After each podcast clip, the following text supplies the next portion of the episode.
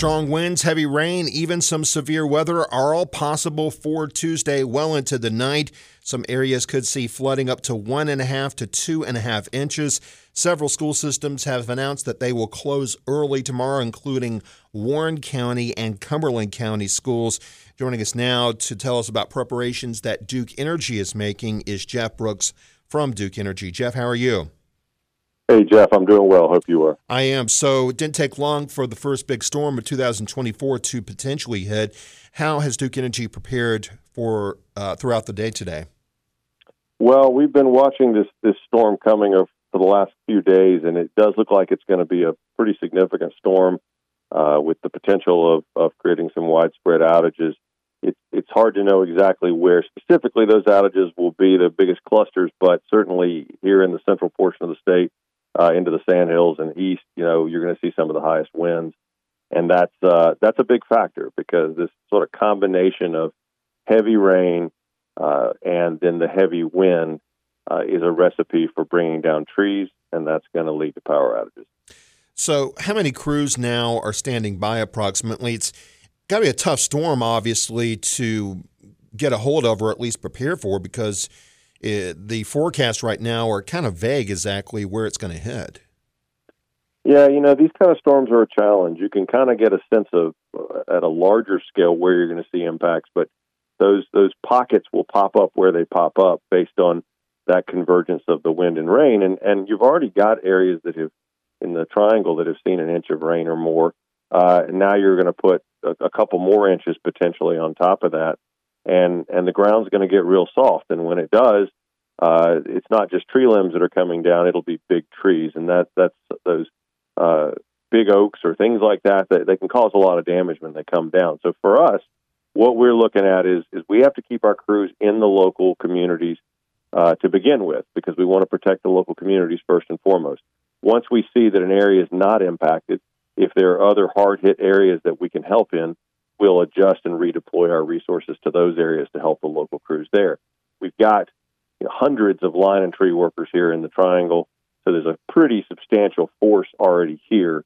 Uh, if we need more, and that's where the damages are, we can bring them in from anywhere in the in North or South Carolina, or vice versa, to uh, help out wherever that damage is. Talking with Jeff Brooks here from Duke Energy.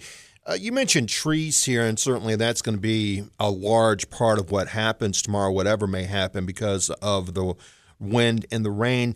Does Duke Energy trim trees year round?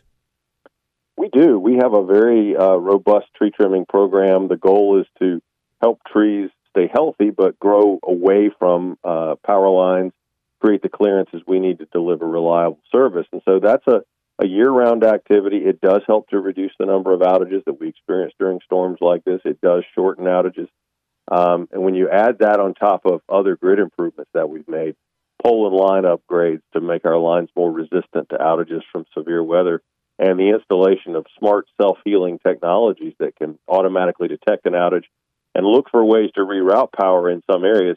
You know, when you put all that together, it really does help to reduce the number of outages we experience it also helps to reduce the duration of those outages, and I think that's a really big thing. If you had a tree limb on a on a power line, that's a lot quicker and easier to repair than a giant tree. But that said, uh, you've got trees that are you know 70, 80 feet tall. They can be across the street from the power line. The ground gets soft enough and the wind gets strong enough, it could potentially bring that tree down, and that can create a challenge for us.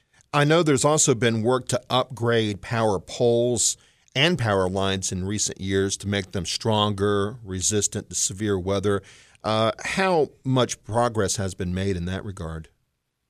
We've made a lot of progress uh, throughout the triangle, and, and as far, I mean, really all the, the counties in this general area that we serve. Uh, these were really strategically done based on reliability data that we have, based on the impact of an outage on that line, and really looking for what is the right improvement that helps that line perform better uh, it, it's not always placing a line underground. I know we hear that a lot, but that's that's often not the best improvement that we need to do. But in some cases, it is, and we've made some of those. Uh, the pole and line upgrades. Uh, part of the challenge here in the in the triangle is is we need more capacity. We're a growing community, uh, and so we need uh, bigger lines and, and stronger lines. And and the benefit of doing those upgrades is you're meeting growing energy needs, but you're also helping to uh, make the grid more resistant to outages. So we've seen a lot of improvements. And then as far as self healing capabilities, I, I see new projects every day around the area, and and every time we add a new one of those into the mix, that's that much faster, that much more capability we have to restore power. I looked at some numbers uh, just yesterday, and when you look at the benefits from self healing technology in, in the state, I mean, more than half of those benefits were achieved during major storms like we're going to see tomorrow. So it's a real tool. It really does help our crews in the field, and the combination of all those things working together helps to reduce the number and length of outages that we experience. We will expect outages tomorrow. When power does go out, what can people do? Well, the first thing is report your outage. Um, and that helps us to know that you're out there. We can track it easier. Uh, you can text the word out, O U T, to 57801. Um, you can go on the Duke Energy app or on our website. You can call 1 800 Power On, and that's easy ways you can report it. The second thing is is if you do see a down power line, stay away from it and always assume that it has power on it. We want to keep you and your family safe, so call Duke Energy. We'll come out there, but don't try to go near it or drive over it.